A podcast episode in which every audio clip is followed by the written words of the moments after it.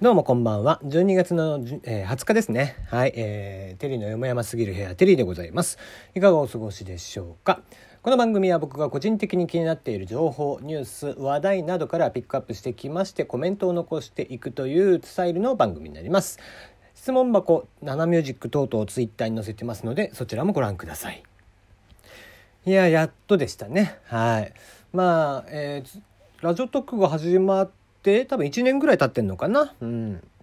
でね、まあ、僕が始めたのも、1月後半でしたっけ、えー、かれこれねずっともう12月になりましたけども、えー、やっとやっと、えー、アップデートがされまして本日からですねプッシュ通知が届くようになりましたということみたいですね。なのでね、えー、まあ今までもね聞いていたよっていう方で、えー、まあこれからもね楽しみにしていてくれている方がもしいらっしゃるのであれば いらっしゃるのであれば、えー、プッシュ通知が届くようになってますので、えー、番組の方、トークじゃなくて番組の方をクリックしていただいて、えー、クリップ、ね、お気に入りと同じ効果ですけども、クリップしていただけますと、えー、通知がオンになっている方はちゃんと通知が届くようになりますということで、えー、ぜひですね、えー、聞いてくれている方は、えー、こちら通,、ね、通知をしていただければいいんじゃないかなと思いますよ。はい。何でしょうね。えー、公式の公式さんね、えー、ラジオトークの子供っていうことで、えー、公式さんがいますけどもツイッターのアカウントにね、えー、僕の方が先にちょっと、えー、ツイートしちゃったもんだから。えー、やたらとね「いいね」がつきまくるというね。まあ、えー、いいんだか悪いんだかという話ですけどもね、うん、これなんか前もこんなことあった気がするんだよね。やっぱあれだよね。あの更新頻度といいさ MBS さんの採用頻度といいね。もうそろそろ俺も公式扱いにしてくれていいんじゃねえかなと。うんね、あの結構俺更新頻度も高めだし多分割とちゃんと喋ってる方じゃない？字が持参かよっていうね、えー、まあまあいいんですけど。まあやっぱね公式じゃないとさ、うん、聞かれる数も少ないしね。まあ、モチベーション維持ってほんと大変だよね。うん。だからなんかね、えー、まあ、自称オタの子たちの配信はね、やっぱりこう、やっぱオタの子はオタの子の話を聞きたがるんでね、うん、まあ、えー、結構盛り上がってるみたいですしね。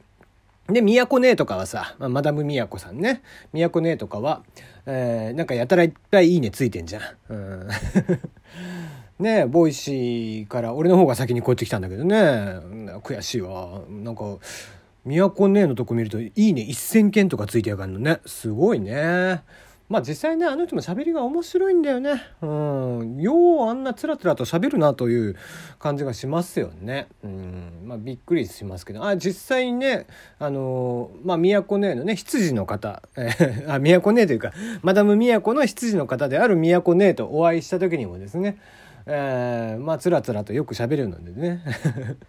2人してずっと喋ってますからね。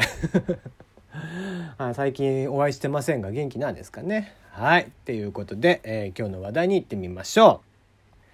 はい。これまたツイッターでバズっていたというか、えー、比較的ね、いろんな方に見てもらっていたようなんですけども、新宿マーブルというライブハウスが、えー、歌舞伎町にあるそうで、その新宿マーブルの方がですね、店長さんの鈴木さんという方が、えー、ちょっと長文の文になりますけども、ツイッターで連絡事項ということで、えー、書いてありました。まあ、何を書いたかっていうと、お店の経営なんですよということです。まあ、もっと言えば、こう、お店の経営なんというよりは、会社の経営なんなんだって。えー、要はそのマーブルというライブハウス単体じゃなくてですね、えー、他の施設であったりだとか他業務の合わせた、業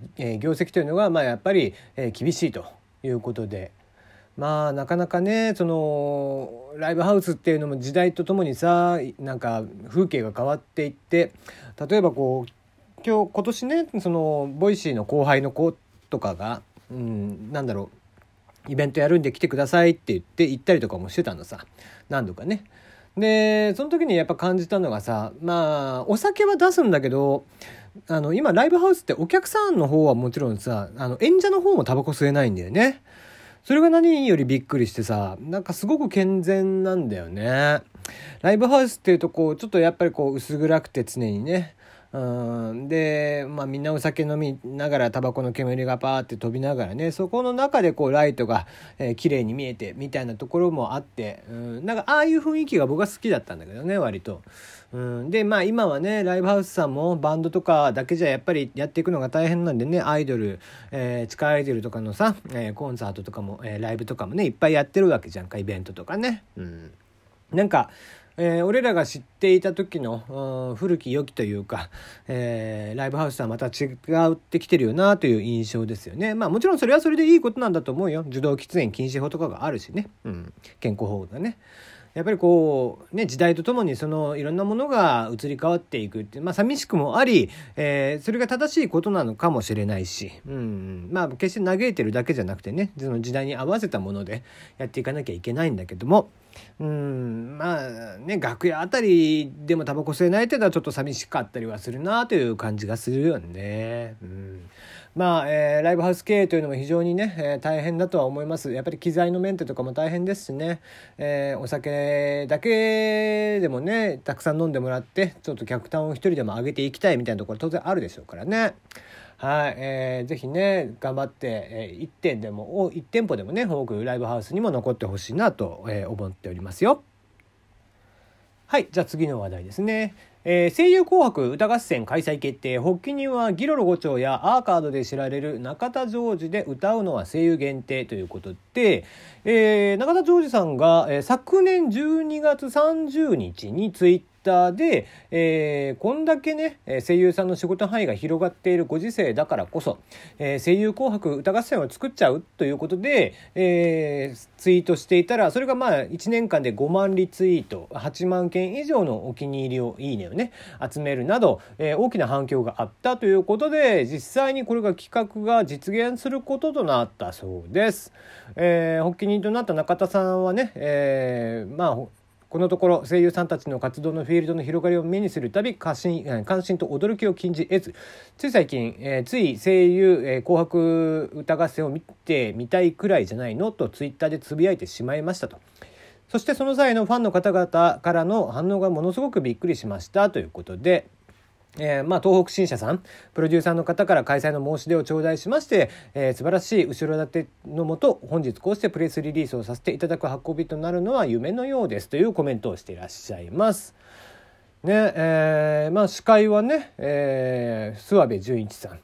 えー、などが行うということで出演者の方は1月から順次発表ということみたいですけどもねこうした形でね、えー、声優さんの方の活動の幅というのはどんどんどんどん広がればいいなと思っていますよ。もともとだからさ、えー、このこの間というかちょっと前に下野紘さんが、えー、今度実写映画の主役やるんだよね。で結構それに対してさファンの人たちからファンじゃない人もいるんだろうけど、えー、声優がそんなことすべきじゃないみたいなことが上がってたんだよね。でもでも、声優ってそもそも何なのかっていうお話なんですよ。声の演技なんだよね。で、もちろんそれはそうだし、え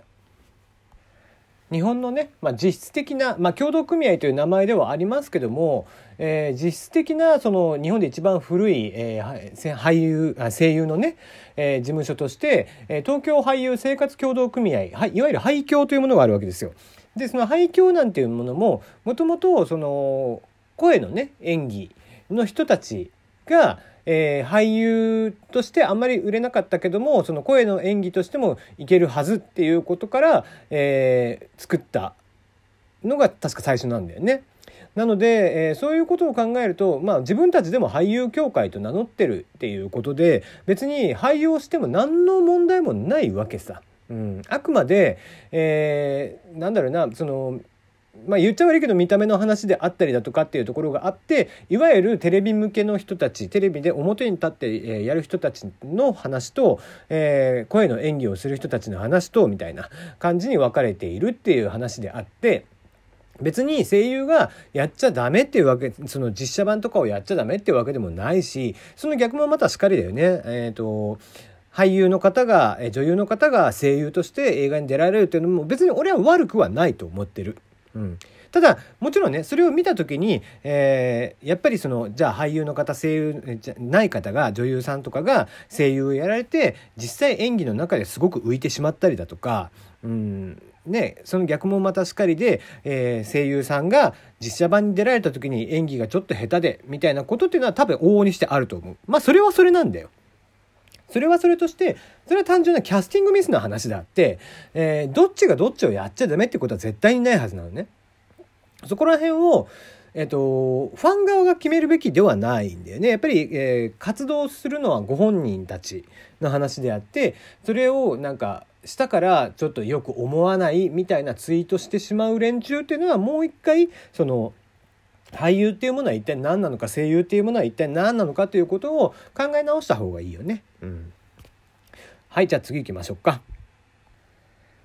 はい、えー、じゃあ久々というかたまにはねちゃんとやっとかないと 最近時事ニュースばっかりやったんで、えー、ホンダのビジネスジェットホンダジェットが日本初導入千葉幸太郎氏や、えー、ホリエモンが共同購入ということで、えー、東京都羽田空港におきましてビジネスジェットホンダジェット、えー、E ライトのフォーファーストデリバリーセレモニーが開催されました。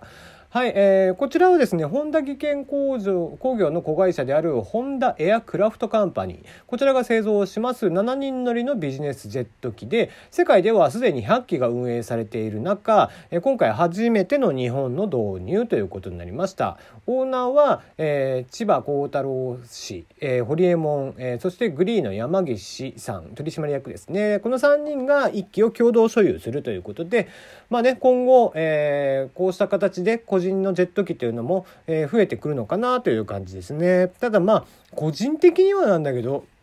まあもちろんさ、早く着くのはいいんだけどさ、もう、俺高所恐怖症だから絶対嫌なんだよね。まあ、セスナじゃなくてジェット機だから、多少はね、えー、揺れも少ないのかもしれないんだけど、ちっちゃい飛行機って揺れるぜ。超怖えと思うんだけどな。実際のね、乗り心地ってはいかがなもんなんですかね。はい。じゃあまたお会いいたしましょう。